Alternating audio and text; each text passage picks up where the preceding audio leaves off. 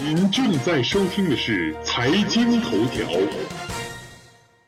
欢迎收听《财经头条》，我是主持人映月。本栏目由财经头条和喜马拉雅联合出品。本期节目我们要一起关注的话题是：卫计委拟批准白酒加金箔，敢买但你敢喝吗？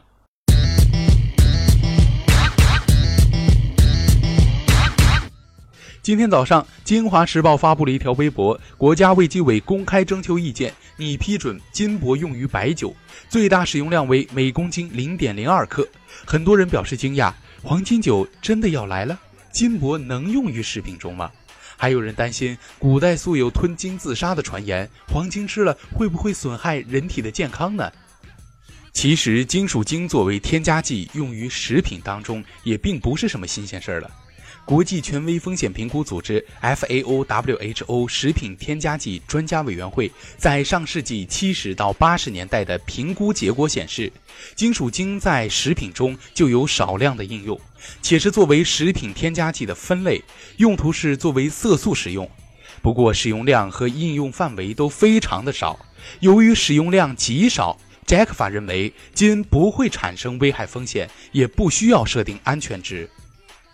在欧盟，二零一三年最新的标准显示，金属金可以用于一些糖果、巧克力的涂层，也可以用于一些酒类，主要用途是作为色素使用。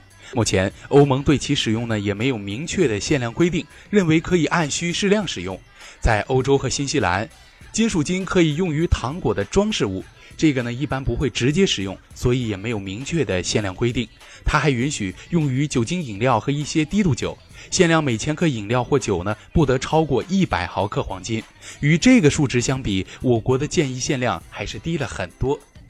在日本，一些地方的特产呢就是金箔和金箔食品，比如说金箔咖啡、冰激凌、金箔糖和一种凉饼。综合上述来看，金是一种正常的食品添加剂，在国际上已有应用，所以我们大家不需要太吃惊。有人问道：金箔用到白酒里真的安全吗？很多人说古代有吞金自杀的说法，认为黄金有毒。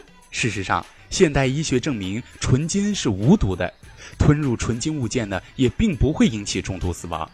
古代文献里记载的一些因喝了少量含有金箔的酒而死亡的案例呢，极有可能是由于当时冶炼技术有限，金的纯度不高，含有其他有毒的杂质，或者是有人事先在金箔上涂了毒物。如果说吞金自尽，原因可能是精制品通过机械性刺激导致消化道破裂、出血等并发症所致，这种一般是需要很大的吞金量的。还有的人认为，从营养学的角度来看，金不是人体必需的营养素。的确，黄金不是人体必需的营养素。不过呢，吃黄金只要不吃多，是既无害也无益的。金的稳定性很好，它在人体内呢不会得到消化，也不会发生反应。它没有任何营养价值或者是味道。食用金箔后，它在人体内呢不会堆积，会原封不动地离开人体。最简单的方法是吃进去的黄金会随着粪便排出体外，金箔呢也是一样的。当然，如果吃太多的黄金，可能会影响消化，或者是造成肠胃不适。阜阳市呢就有过女子因与前夫纠纷吞食金戒指的案例。当时医生介绍，由于金子很重，并且无法得到消化，很难随着胃蠕动进入肠道被排出。停留在胃里的时间长了，反而会引起胃黏膜的损伤，严重呢可能会造成出血。所以，大量吃进黄金这种无法消化的东西还是有风险的。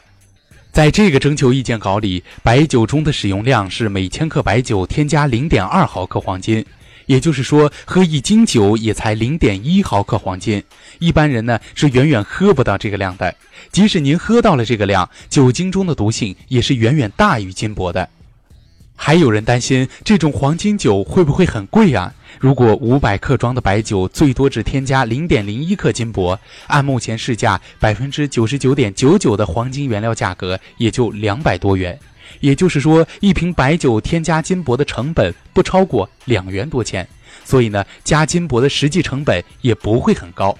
但是啊，商家营销倒是可以抬高价钱。那么对于消费者的您来说呢，还是应该理性的购买。这意见稿一出啊，被惊呆了的网友们是纷纷的吐槽哦。干脆金、银、白金都给批准了算了，以后贿赂啊，直接往白酒里面扔。啥子贪污备查？贪污备查也可以说是补身体嘛。老板，来二斤添加剂，但是啊，不要白酒。其实啊，从食品添加剂的这个标准流程来看呢，这还只是一个阶段。如果消费者您比较担心，认为没有这个必要，那么也可以发表意见嘛。食用金箔对于土鳖的我来说是从来都没有尝试过，但是我感觉吧，加了金箔的这个酒要是涨个价，那是妥妥的吧。如果将来这个意见得到了正式的批准，小伙伴们会不会好奇的来上一瓶呢？好了，以上就是本期的财经头条，我是音乐，我们下期再会。